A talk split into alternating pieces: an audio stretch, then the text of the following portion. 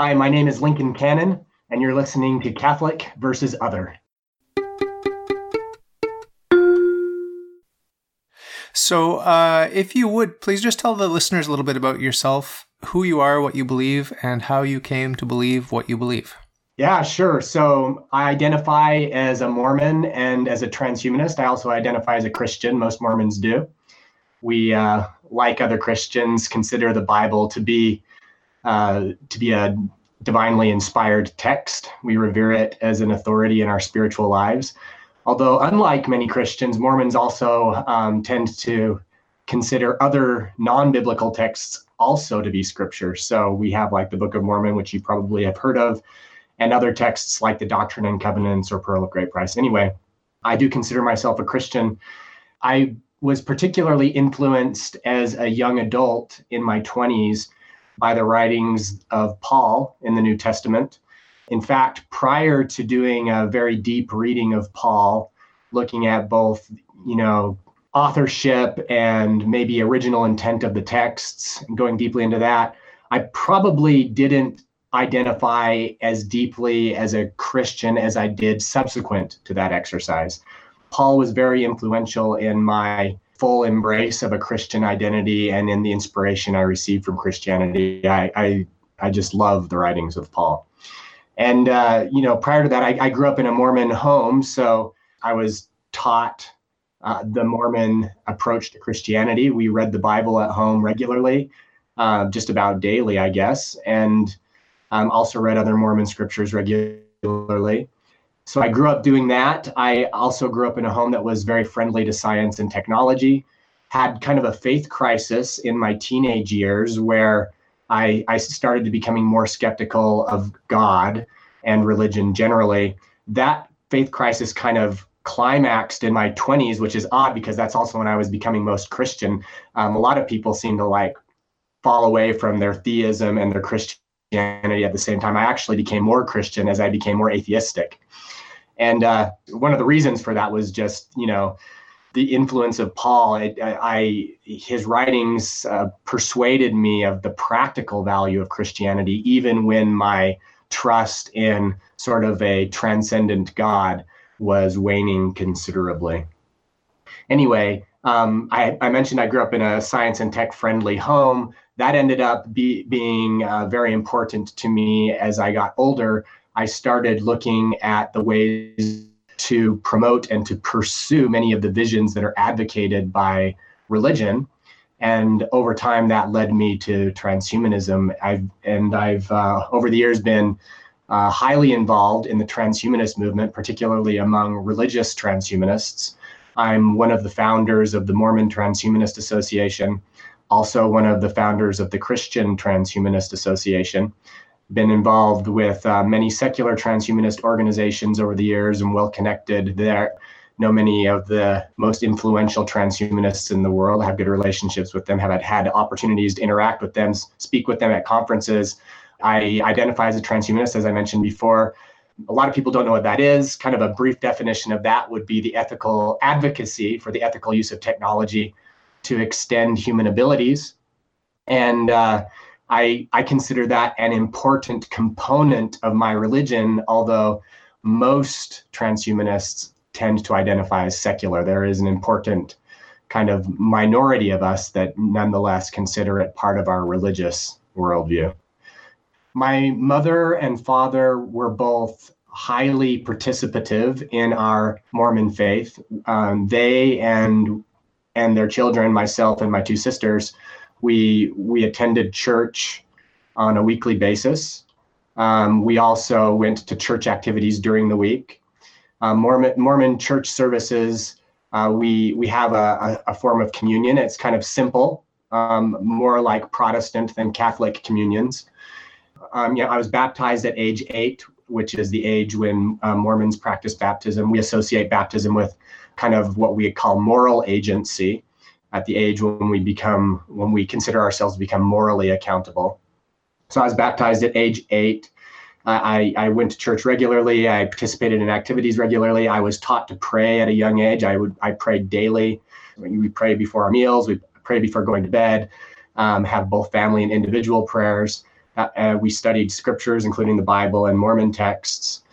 As far as experiential spirituality goes, and as far as uh, experiential religiosity, one of the most formative things of my childhood years was actually my my relationship with prayer and how I I kind of would practice interacting with God in a personal way. You know, in, in Mormonism, we're we're taught to think of God as a parent and you know reflecting the bible where it talks about god as as the the father and in mormonism we also have the idea of that we all have a heavenly mother and typically mormons don't pray to heavenly mother we typically pray to heavenly father but um, I was taught, nonetheless, as many Mormons are, that we have these divine parents, and that that influenced the way I would pray. Although I was taught to pray to Heavenly Father, I would very often think individually about Heavenly Mother too. And I, I remember I remember that affecting the way I approached prayer.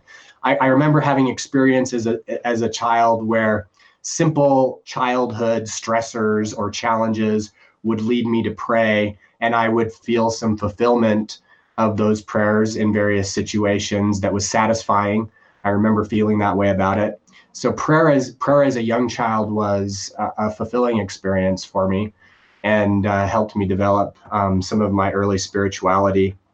As I became older and and kind of more critical, and and I, as it turns out, happened to be quite inclined to critical thought. I, I love philosophy, even did as a teenager.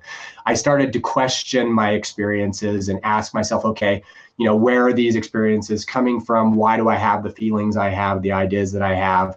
Tried to analyze them, you know, what in ways that I considered more careful. So as I as I began studying philosophy and religion, and you know just you know not in school this was all on my own time i was my middle school and high school did not offer philosophy classes or or religious studies classes. I was taking just usual classes, and I, I was a good student. But on my own time, I would study these things, and I would learn things that would promote you know questions i had never asked before considerations that had never come to mind before and and so and i and i felt like that was overall a good thing but it also strained my faith and consequently to some extent my relationship with my religious community and a little bit with my family over the years. But I, you know, I don't regret that. It was also a growing and, learning experience. So that atheistic agnostic phase kind of slowly built. I actually, and, and it didn't build up quickly. It built up very slowly. And in fact, I, I, in my late teenage years, I still chose to serve a mission for the Church of Jesus Christ of Latter day Saints, the largest Mormon denomination. So I did that for two years. But even during that period, it was actually during that period of my mission where I, I started becoming more serious about my Christianity, but also my sense of atheistic agnosticism also continued to grow during that period, which is a little bit ironic from what most people experience. I got home from my mission, and, and really it was in my 20s, my early 20s, that my transition to recognizing that I had become an atheist agnostic kind of reached culmination. There were a number of things that contributed to that, a lot of them related to major life transitions. Uh, for example, my father had who had had cancer twice in my childhood got it a third time and died in my during my early 20s um, i got married and um, graduated from university with a philosophy degree and had my first child all in my early 20s and and so you know i'm entering the workforce for the first time trying to enter the workforce trying to make some money. My father's dying. I'm getting married having kids. All of these responsibility changes and you know life stressors are coming to play and through all of this i'm I, I, now at that point in my life had access to the internet for the first time so all of my interest in this information regarding religious studies and history um, I had access to more information than ever before. My identity was shifting, and I and I was trying to be honest with myself and with other people. And I I realized, you know what? And I said it kind of jokingly to kind of decrease the social threat for some friends and family. I would joke that I had become agnostic towards any extraterrestrial humanoid deity. That was my way of saying that, you know, I, I, no longer had faith in kind of a God out there. I still kind of had, well, not kind of, but very much had a faith in an immanent sort of God, in human potential, in our in our potential to thrive and develop in divine attributes ourselves, and that motivated me a great deal, and is one of the things that contributed to my eventual discovery of transhumanism. But um, I had I had lost my faith in a God out there, and you know I, I continued to explore and have new experiences life continued to shape me. I encountered new ideas philosophically, scientifically, religiously. The, the philosophical tradition of pragmatism that ended up being very significant in another transformation. Like I mentioned, I, I, I started studying Paul more thoroughly than I ever had before in the New Testament. That continued to shape me. I also encountered um, the ideas of transhumanism on the internet, and they resonated deeply with me. They reminded me of things I had always thought, but I had never called transhumanism. And then they helped me develop those ideas to greater extents that I hadn't before. And so those things all kind of came together. Uh, discussions with friends across the internet that I developed contributed greatly. You know, the internet was an amazing thing for for me. And um, over time, I developed back into um, what I would call theism. That would have been so um, there was probably a period of, I'd say, five to seven years where I was essentially atheistic agnostic. And then um, I I transformed again into having, you know, having rational reasons for going back to theism. And that kind of helped me unlock my emotional inclinations, my spiritual kind of psychological aesthetic inclinations that were always there, but that I didn't feel like I could pursue for rational reasons during a period of time in my life. So it helped me kind of put my heart and my brain back working together rather than against each other. And uh, between the years 2005 and 2007, I, I transitioned back into theism. Because you've studied philosophy, would you say that Nietzsche was a transhumanist? Oh, so that's a controversial question, right? So, yes, I would, but not in the superficial way that many transhumanists might think when they think of what transhumanism is. So, a lot of people, when they think of transhumanism, they think predominantly of increasing strength and intelligence and kind of on a superficial level. Nietzsche was far more concerned with human transformation at a conceptual level. And I, I happen to think that that's also essential to a robust transhumanism. So my answer to that would be yes, I do think uh, Nietzsche can be properly considered a transhumanist, but only if we're considering transhumanism more broadly than than in a superficial sense that is concerned merely with physical characteristics. I do want to sort of pin you down on some of the philosophical categories. For example, I believe in Anselm's God, who is infinite in every perfection, in the first cause, the uncaused cause, the prime mover. You know, I think that we have free will and that morality is objective and eternal and that we either conform with that or we die the eternal death you know? We have to conform to god and his goodness. There is no evil there's only the good and that evil is a falling away from the good. It's a privation of the good. I, I want you to talk about some of these principles philosophically where you are today. Do you agree with everything i've said or if not uh, can you sort of show me where you differ? I would characterize what you're talking about as a Platonic approach to theism. And that's been highly influential throughout Christian history. Uh, over and over again, Christianity, whether Catholicism or otherwise, has reintegrated itself with Platonic ideas and been deeply influenced by them. And I don't think that's necessarily good or bad. I'm not I'm not making any kind of moral judgment about that. But it's also not the approach that inspires me. I do find some inspiration in it to, to be to be a little bit more clear. I think that it's interesting and useful and often inspiring to think of God in that ultimate sense. But I find it more useful and inspiring to me in my life to think of that ultimate sense as being derived from something more embodied and physical and dynamic. Um, so I take a mo- perhaps a more Aristotelian approach to theology if we want to contrast the Platonic and the Aristotelian, where the instantiations or manifestations of the categories are more important to me, more ontologically significant to me than the ultimates. In fact, I would I would suggest that we derive the ultimates from the instantiations rather than the other way around, where most Platonists would say, you know, the shadows on the back of the wall have a lower ontological status than the good. I would suggest that the good is ultimately a manifestation or an abstraction from the instances. So I would kind of turn that around. So God for me is most important in the embodied sense, in the dynamic sense, in the living, breathing, parts and passions sense, not in the without parts and passions sense. And so, um, and this is very typical of the Mormon tradition. In the Mormon tradition, we emphasize the embodied God.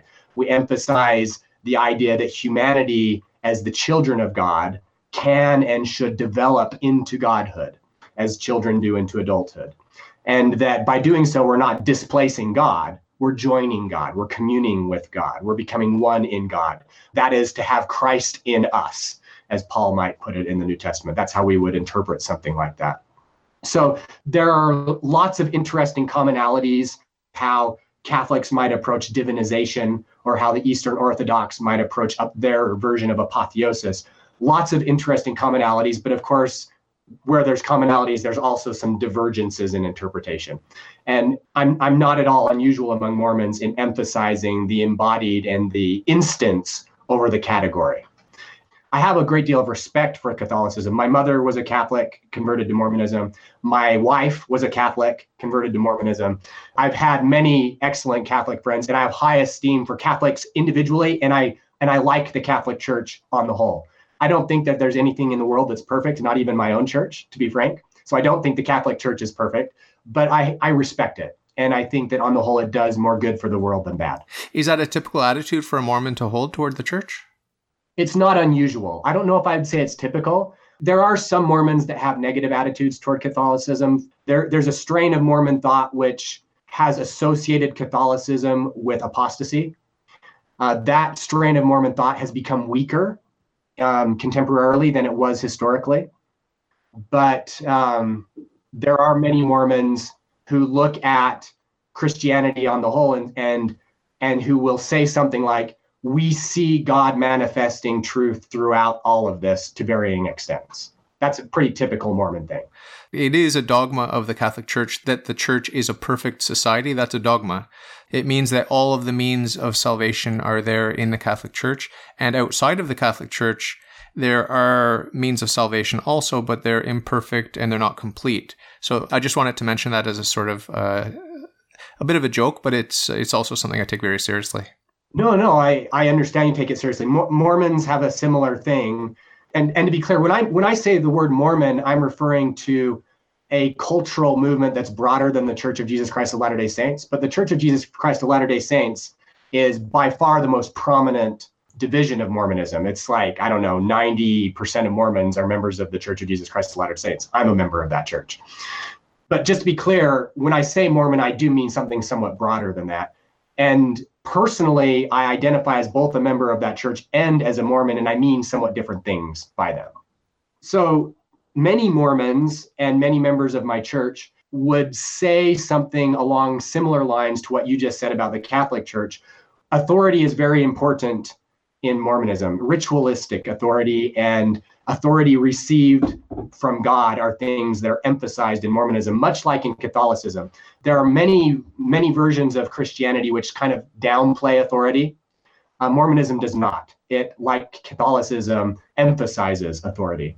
And so historically, that played into this idea that I mentioned a few minutes ago about Catholicism, particularly, but much of Christianity in general also being in apostasy and the need for a restoration. So, Mormonism is a restoration movement, a need for a restoration of authority to bring in all of these, like what you described, essential ordinances for salvation. That's a very common Mormon approach. My personal approach to those sorts of things is that rituals do have salvific effect. Those salvific effects are, in my estimation, not supernatural. They're not magical. they're all natural and can be understood, and they could even be quantified um, if we had a sufficiently sophisticated set of machines to help us um, measure the effects on communities. But um, the way that I look at ordinances and authority is that they affect our societies and our cultures as a social technology. And in fact, I, I would consider religion as manifest through ritual and ordinance to be the most powerful social technology. So we, its use, as I would characterize it, is something to shape our communal action towards our transformation. And that can be both good and bad. I think religion can be used for horrible ends. I also think religion can be used for wonderful ends. And often it's used for a little bit of both. So I I do embrace full-heartedly the importance of authority, but maybe approach it differently and more pragmatically than some persons who approach it that might see it more supernaturally than I do. Do you believe in the supernatural? Know if what we mean by that is something which is beyond our ability to interact with naturally. I yes, I do believe in the supernatural if we, what we mean by that is just something that we don't yet know how to interact with naturally. Do you believe that the material universe has a beginning or no? I'm open to the possibility that it does. I'm open to the possibility that it doesn't, and I'm also open to the possibility that it, that it is indefinite, which is kind of a strange idea, but I'm open to that. Okay. The basic question I'm getting at here is does God need a material physical universe in order for him to exist as some sort of epiphenomenon of the natural world? Or if the universe is a creation of God, could he just as well exist without having created matter and substance and, and the natural world? Most Mormons reject the idea of immateriality in general. Even spirit in Mormonism is understood to be a manifestation of materiality we're not dualists in the classic sense where there's like the body and then there's like something immaterial maybe the soul that is non-material. In mormonism we still talk about the difference between spirit and body but we consider them both material. Even our scriptures will make a comment about spirit just being more refined or more pure and we could see it if we had purer eyes. God in mormonism is also embodied and embodiment is an inseparable aspect of God. So when you ask a Mormon, can we imagine there being God without a physical manifestation? That, that's that's almost a category error in Mormonism. That the two go necessarily one with the other. There is there is no such thing as that which is immaterial from a Mormon perspective. Okay. Is the Mormon God considered infinite in every perfection or no? Some Mormons do want to take an approach that is maybe more reminiscent of the approach that would resonate with you, where yes, God is infinite in every virtue or every perfection. But they have trouble then reconciling that with the embodiment of God, which is heavily emphasized in Mormonism. So I think that there are very useful categories, you know, the superlatives that we attribute to God that we can consider as useful approximations and that God is manifesting the, them in approximate ways. But the God in which I put my trust is a dynamic God, a growing God, a God who is increasing in knowledge, not in any ways that I would recognize, far beyond my own capacities, but who continues to increase in knowledge, who continues to increase in power, and who is attempting to cultivate those capacities in us as well.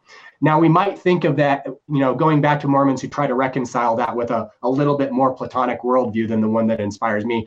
They might talk about there being kind of a spiritual understanding of God in which the embodied God is an instance and participates in. And they might give that kind of more general spiritual version of God a greater ontology than I'm personally inclined to give it. So there are some variations in how Mormons approach that. But my own my own inclination is to consider that abstraction to be useful in many cases, not in all cases, but not to be superior in its ontological status to the dynamic living God, which um, we can talk about as being omnipotent and omniscient compared to us. But it's almost nonsensical to talk about it in like an absolute sense. Is there any theoretical objection in principle to considering the possibility that some being could overtake God's number one position on the top of the hill? In Mormonism, there is the idea that if God were not to adhere to certain principles, God would cease to be God. But it's also commonly understood in Mormonism that that's not going to happen. That the reason why God is where God is is because God does and will with like I don't know. Eh, we, we, we want we, we almost want to go to the superlative there and say God always will adhere to these principles, but but there's that risk that then we're just a, we're just attributing some other superlative.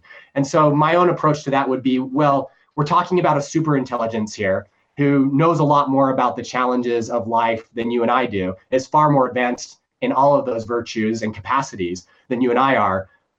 It's pretty reasonable to have trust and confidence in that but do I insist on some kind of absoluteness to it? No, I don't. I don't even care, to be honest, whether it's absolute or not. And I don't even think I could know.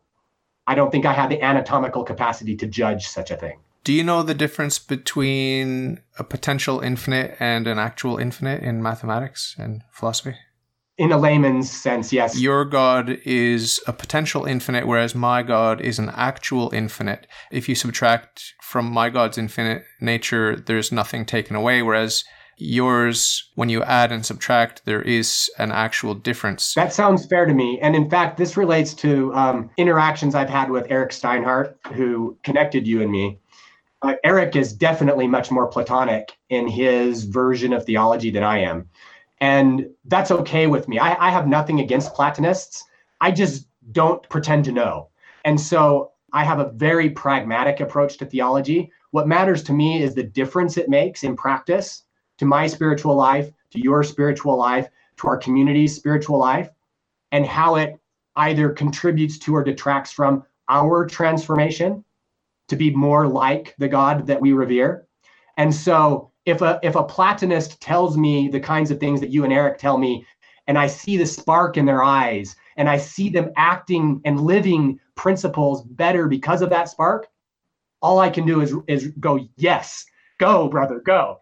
At the same time, that's not what moves me the most. What moves me the most is the conception of a progressive God, like whom I can become, and who is reaching back to me and trying to cultivate that in me. Hmm.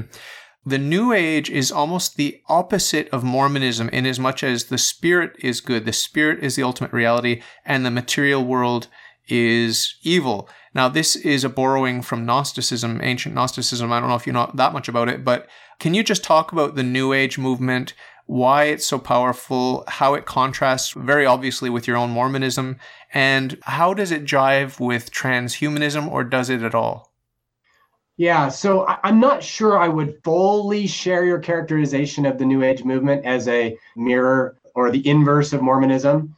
I know persons who identify with the New Age movement that do match the profile you've described, and I know others who don't.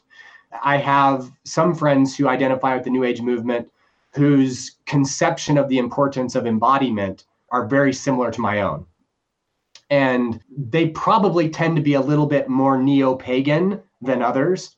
So there might be kind of a spectrum within more new age inclinations. And and i do think part of that spectrum does match what you described.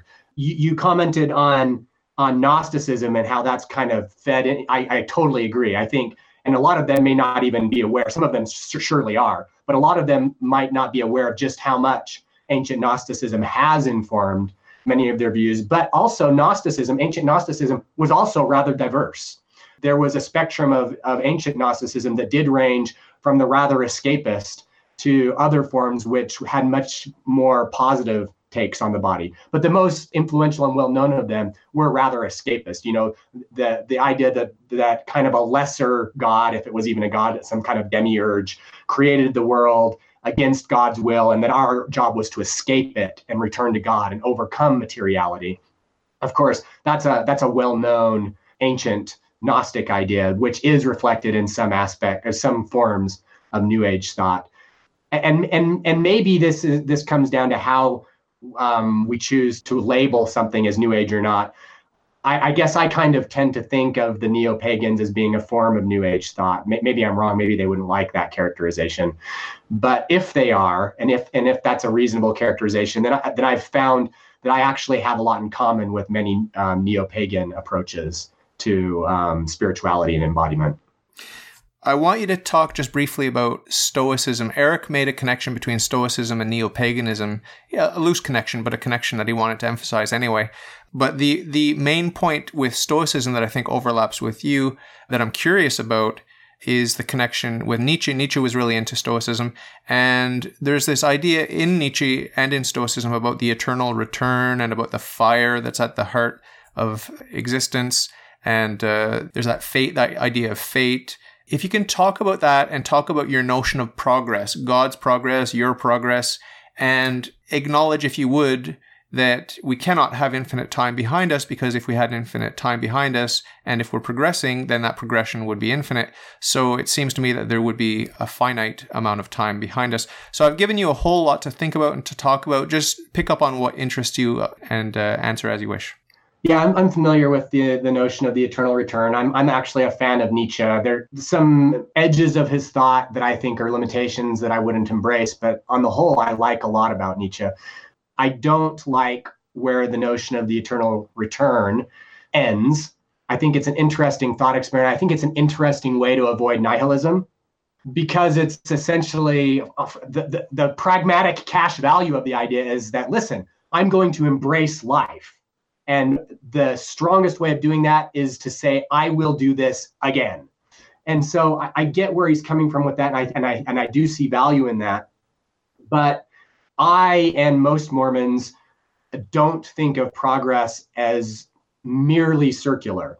We do often talk about there being repetition of sorts, but it's um, more like maybe a spiral than an actual circle, the way that most Mormons think of it, if we want to give it a geometric symbol to, to help us visualize it.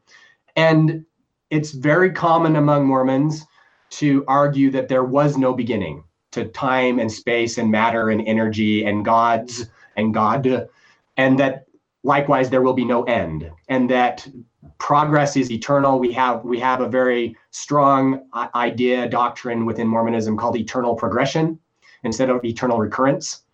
Eternal progression is the opportunity for us to become increasingly like God. All of us, all of humanity has this potential, and that it is a process that will go on you know, maybe literally forever. I'm open to the possibility that it's a very indefinite thing. And it may even be that the greatest of gods, God, if I were to be able to ask the question a, and receive an answer in a way that I could articulate in English back to you right now, might tell me that not even God knows when the first expression of God or the first God began to be. And not even God knows when the last expression of God or the last God will be, or if there would be a last, or if there was a first. These are questions beyond um, the scope of the kind of God that motivates me being possible to answer. I'm open to that possibility, but I also recognize I'm human. My intelligence is limited by my biology, my anatomy, to whatever humans can think and do. And I trust that it's ridiculously minuscule compared to what I imagine God to be. And so uh, maybe God actually does have a great answer to that question. It's just that I don't require that God have a good answer to that question. I want to ask you about two fringe movements Raelianism. Have you heard of that? I've heard of it, yeah. Uh, and then something, I guess, similar is Scientology. I'm sure you've heard of that. What What is your take on Scientology? Both of these religions have in common with Mormonism being uh, widely criticized, right? Because their minority groups have unusual ideas and get a lot of heat because of it, just because of the strangeness to begin with. Like Catholicism's not strange. strange is a relative thing, too, right? Yeah. Because if there's lots of people that you meet in your life that have what otherwise would be considered a strange idea, you become accustomed to it. And it's no longer strange. yeah. So when you only meet a Mormon once in a while, or you only meet a Raelian or a Scientologist once in a while, there's more weirdness that is apparent just in the experience. So, in part, you know, I think that there's some lack of fairness in the way that both of those groups and Mormonism, frankly, are criticized by people who really don't know all that much about them. Um, so I want to be careful in, in anything I say about them because um, I know that you know they they suffer through some of the same superficial criticisms that Mormon is, that Mormons face regularly. That said, you know I you know there there have been some interesting scandals that I've heard about among Scientologists that you know personally do raise some red flags for me. But to be completely honest, there have been scandals in my own religion and scandals in Catholicism. No, you're kidding. You know, religious people really shouldn't be too surprised when there are red flags that are raised because religion can be abused. It really can be and often is. And so it, it shouldn't be too surprising that, you know, that some strange things have happened with the ways that maybe the uh, psychological experiments in Scientology have been applied to people and maybe they've been abused as a consequence. But again, I'm not an expert there. On the on the Raelian front, people are think of it as kind of an ET religion that actually has some commonalities with Mormonism, right? Because in Mormonism, God is embodied, and so often there are many Mormons who think of God as an ET.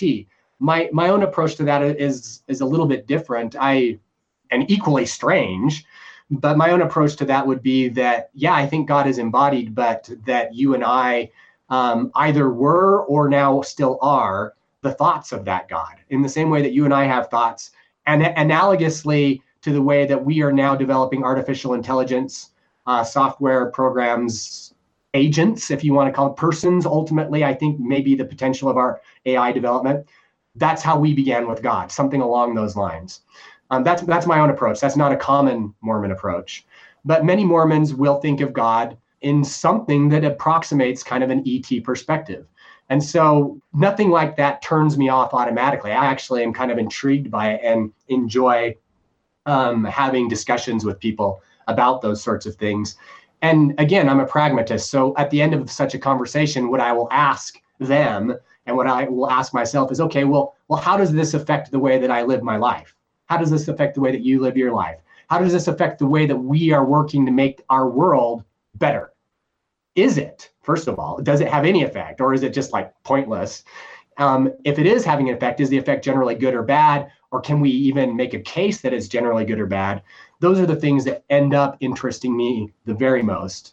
And, and then at that point, I invariably find that I have more in common with these people in what we care about um, than might be initially supposed, even though we, you know, have some different ways of describing the God that motivates us. What are the criticisms that are leveled, the most devastating criticisms that are leveled against not Mormonism, but the transhumanism project? Um, well, so for transhumanism itself, it's very often criticized as being just one more version of eugenics. I think that criticism is very uninformed, but that's a common criticism.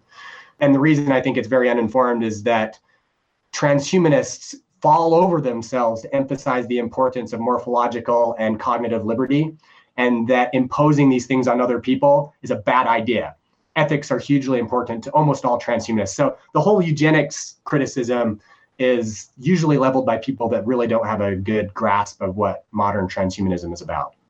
Another common criticism of transhumanism is kind of an aesthetic or demographic criticism. It's a bunch of middle aged, wealthy, white dude philosopher engineers and nobody else matters. You know, the rich people inherit the earth type philosophy.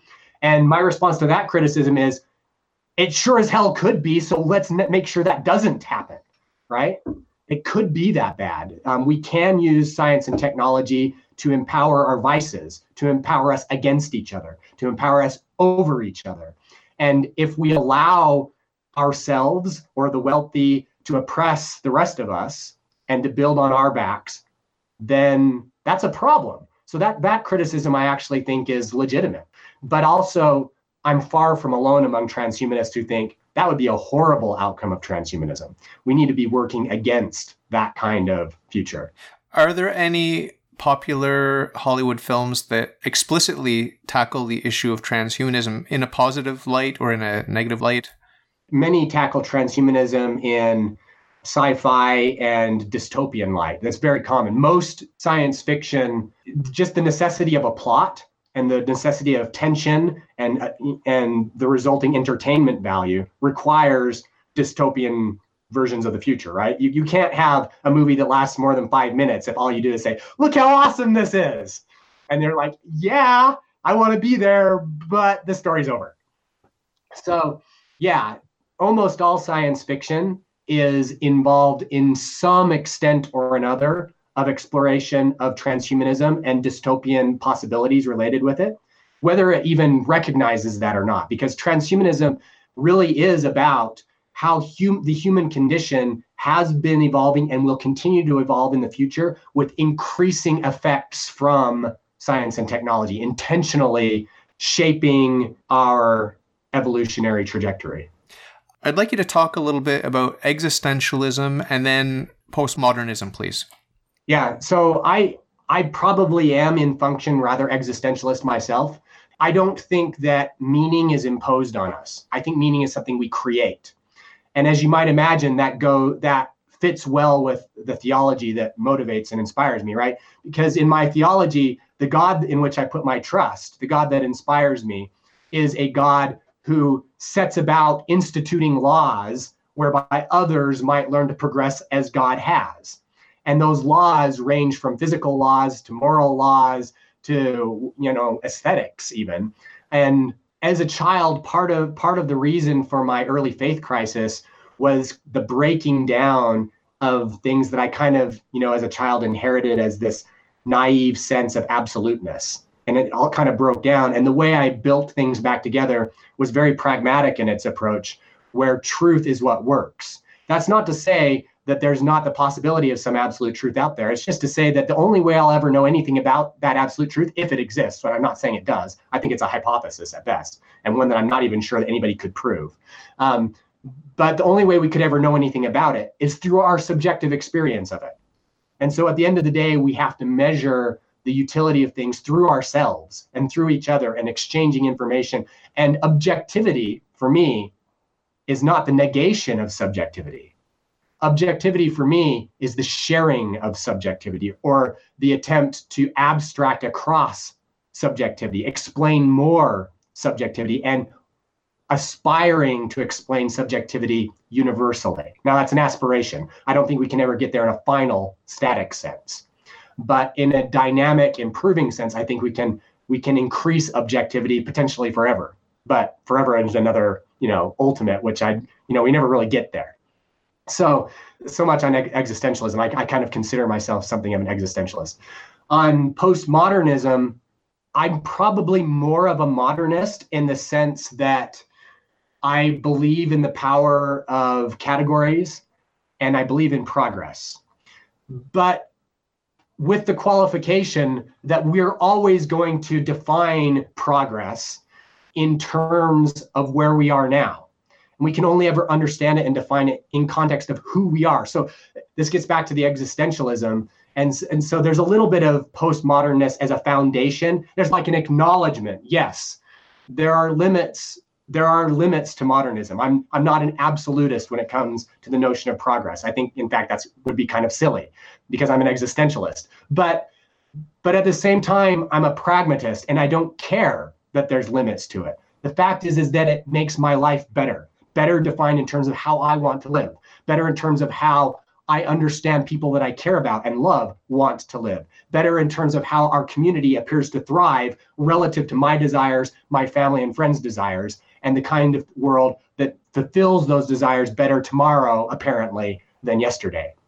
So, yeah, there's kind of an acknowledgement of the breakdown of categories that ultimately, you know, we can move beyond beyond them all but that for me you know maybe i'm a post postmodernist right? In the sense that the fact that we can be skeptical to the point of breaking down categories is not a reason to do that. It's just a reason for humility. And humility is a good thing. And so acknowledging humility acknowledging my limitations i still can get together with my friends and say let's build something that matters to us. And let's bring in other people and see if they can help us bring something that matters to us extended. And let's go from there when when I think about pragmatism and abortion, it doesn't really come up with a really good outcome for the little one in the womb. What is your position on abortion, and what is your position morally on sexuality generally? I think you can acknowledge that the Catholic Church has a pretty restrictive view of sexuality. It's within marriage between one man, one woman. Talk a little bit about your own personal view of sexuality, about the Mormon view of sexuality, the transhuman view of sexuality, and uh, just generally uh, what what's going on with all this because it's a very hot topic. Mormons emphasize sex in marriage. So, sex prior to marriage is not a good thing, according to most Mormons. Sex in marriage is a great thing. Whereas in Catholicism, there's often expressed this idea that marriage is kind of a lesser law. If you can live celibately, that might be an even better thing. Mm, yeah, it's hard to answer that, but they are both valued. And it's more straightforward in Mormonism. In Mormonism, it's just straightforward. Marriage is awesome. Another diff- another slight difference, Mormons by and large, they don't like abortion.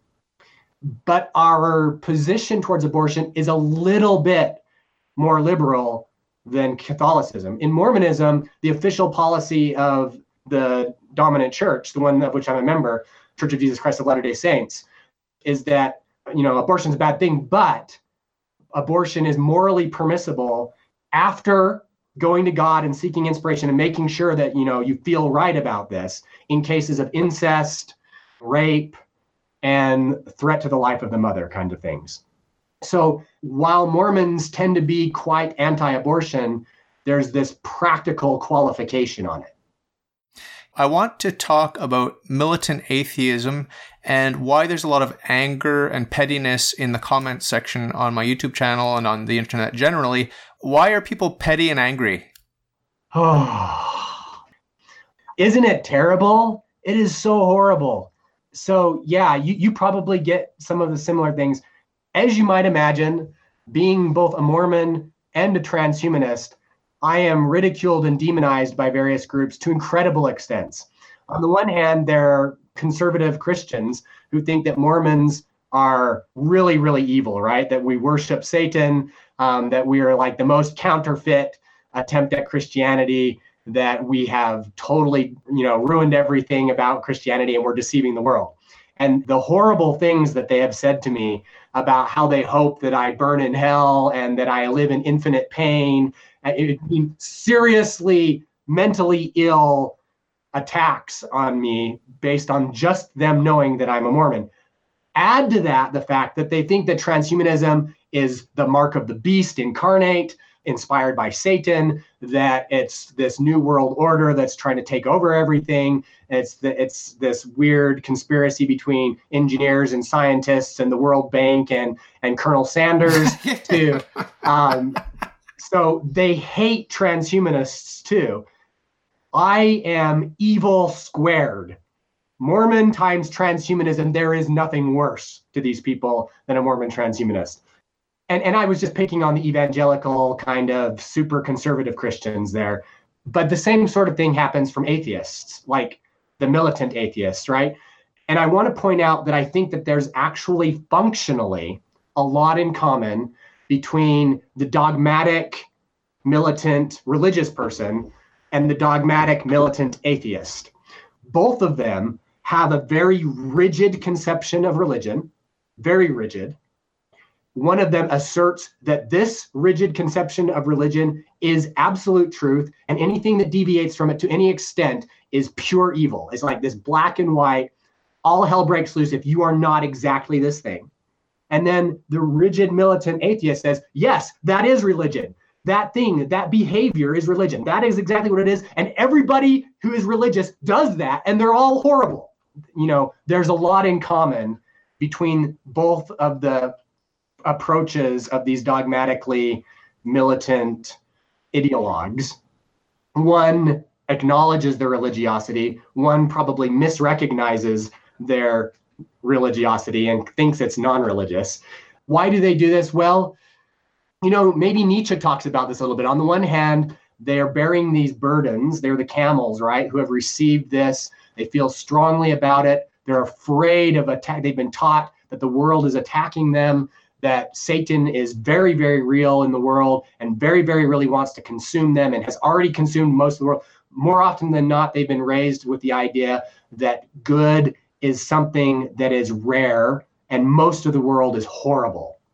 And so they want to protect it and they want to protect themselves and, and, and their family and friends, this core group. And they're very suspicious and frightened by things they don't understand in the world at large. So I think fear drives it. On the other hand, you've got the, the new atheists who maybe were often raised with that sort of conception of religion, responded to it very negatively, feel angry, and they become the lion, right? And they're tearing it to shreds. They're so sick and tired of all this garbage. And all religious persons are that way because that's how they were raised in religion. So clearly, that's how everybody was raised in religion. And so they want to tear it to pieces. They want to reevaluate everything and, and not reevaluate, they just want to tear it apart because they're angry about it. What, but what they don't realize is that they're still holding on to some dogmas about the nature of truth and the nature of humanity and the nature of goodness that are still very, very rigid that they haven't yet recognized in themselves. They're focused on some narrow theological claims and they haven't gotten to the aesthetic and ethical claims and they haven't started tearing those apart. When they finally get to that level and they become lions for on the ethical and aesthetic level and not just merely on on the more shallow epistemic level that they started at then they like turn in on themselves and then they start tearing themselves apart and that's when things if they get to that point become really interesting. Sometimes it can be life threatening unfortunately but it can also be transformative if traversed. So why are people doing this? Well they're they're trying to grow or they're trying to preserve what they value. Why do they hate us? Well because we're scary. From where they are we really are scary or we really do represent things that have hurt them or have hurt people that they care about, at least in their minds, right? They've associated you and me with something that frightened them or hurt them or did something bad to the world, and they're fighting back or they're resisting it, and they feel strongly about the importance of doing that. So I guess that would be my charitable take on it. In the long run, I, I hope that these lions transform one more time as they turn their critical thinking abilities onto themselves and not just on other people and they they become the child, the childlike creator, the reevaluator of all values. That they realize, you know what, everybody else is like me in in this way, and this way is that we want to create value and meaning in life. We all want that. We all want meaning. Now, some of us are more confident than others about whether we we have it. Some of us feel it deeply. Some of us know it intellectually. Some of us just hope for it vaguely. And some of us have lost our hope. But we all kind of want that. And so I think once they once they start to get beyond the camel and the lion and they start becoming the child and we're all only starting maybe from Nietzsche's perspective maybe that's when we can find more commonality with each other and and that doesn't mean we all have to agree or ignore our differences. I love the approach you're taking. You're saying, yeah, well, it's boring to say just the things that we agree on. Let's talk about what we disagree on. But we can approach that also in ways where we're not strangling each other. We really can. Um, you you seem to do it well. I have not known you long, but you seem to do that. I do want to let you close the show. You've said a lot about hope. You've said a lot about reconciliation with our fellow man, but dig a little bit deeper and give a general message of hope to the listener. Just to end the show and to wrap up, what could you say to anyone that might be out there listening now?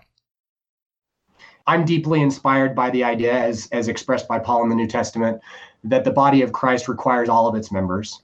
And I think that that body of Christ does incorporate all of humanity to varying extents and to the varying degrees of willfulness. And so, you know, the head can't say of the, of the feet that it doesn't need each other. The feet can't say of the head it doesn't need each other we need each other. We're all learning. We all have things to learn better. And so give me a chance to learn and I'll give you a chance to learn. And I think, I not only think, I am perfectly confident, as confident as a pragmatist can be, that the consequence of giving each other opportunities to learn and being constructively critical and supportive of each other simultaneously will make the world better, will make the body of Christ stronger. So, whether you're a transhumanist or not, I want to be in communion with you.